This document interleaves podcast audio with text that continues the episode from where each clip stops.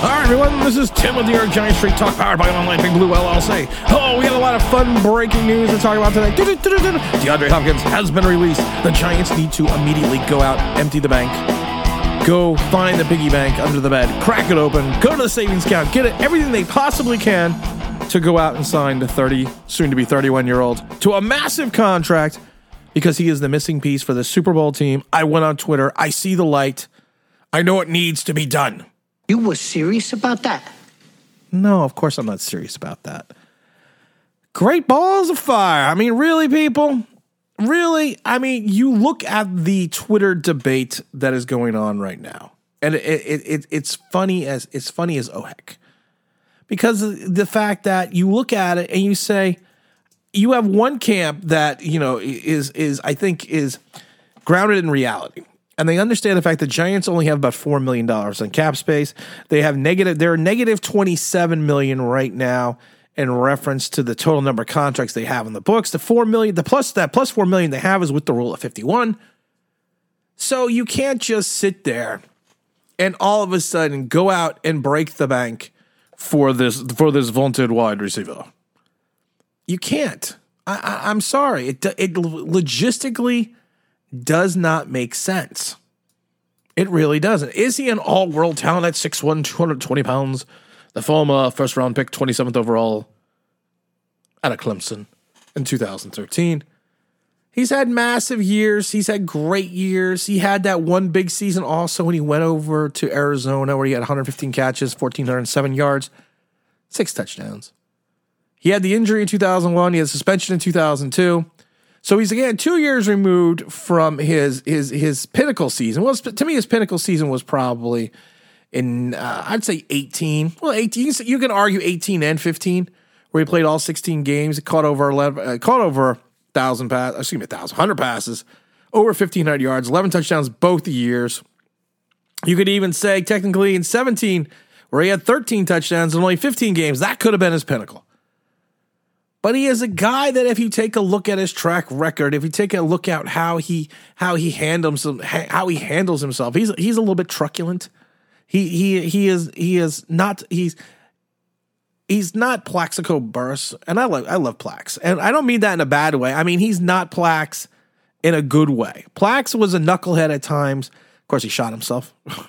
and we've talked about this before, guys. We we've had this PSA. If you're going to the strip club and you are going to take your firearm, first of all, it's illegal to take a firearm to a strip club in New York. But if you are, don't wear sweatpants. Plain simple rules. But he's uh, Burress wasn't Burress was a knucklehead a different way. This guy is just kind of a knucklehead. He's kind of just out there. He is not the presence that you want to have in your locker room.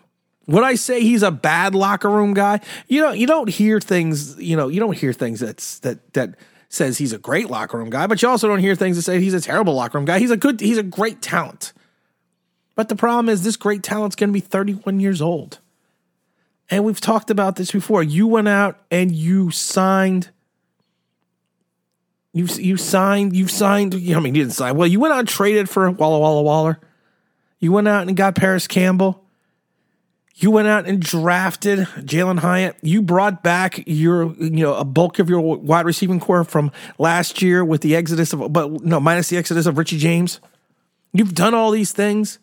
You are not going to go. Schoen is not going to go out and spend the money on this on this guy. And I love it because of the fact that D Hop, you know, did what he was on a podcast not too long ago, and he put out the the the players or or the uh, the quarterbacks that he would want to play with if he got if he got released.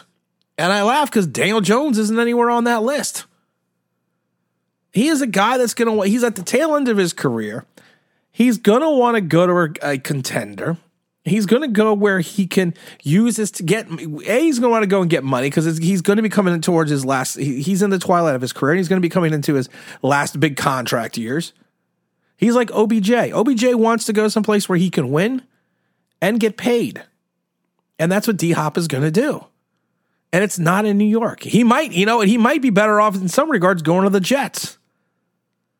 And it's it's painful to say, but I think the Jets in some regards are on a pace right now to potentially pass the Giants in reference to win totals if Aaron Rodgers pans out, if everything else pans out. They have a they have a wonderful defense. They're building an offense and they found a quarterback. And they also got some weapons for that quarterback. And I'm not knocking the Giants because of that. It's just a fact, it's just a fact of life, kiddies.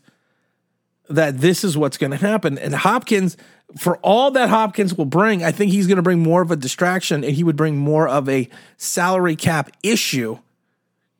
And then you would have to still think about the the ramifications of what signing him would do to Saquon Barkley. Saquon Barkley probably he's already basically he's already said he's not signing his tag until the deadline. So he, he's gonna he's gonna play he's gonna play this close to the vest, Barkley, and he is just going to keep it out there, and he's just going to keep waiting.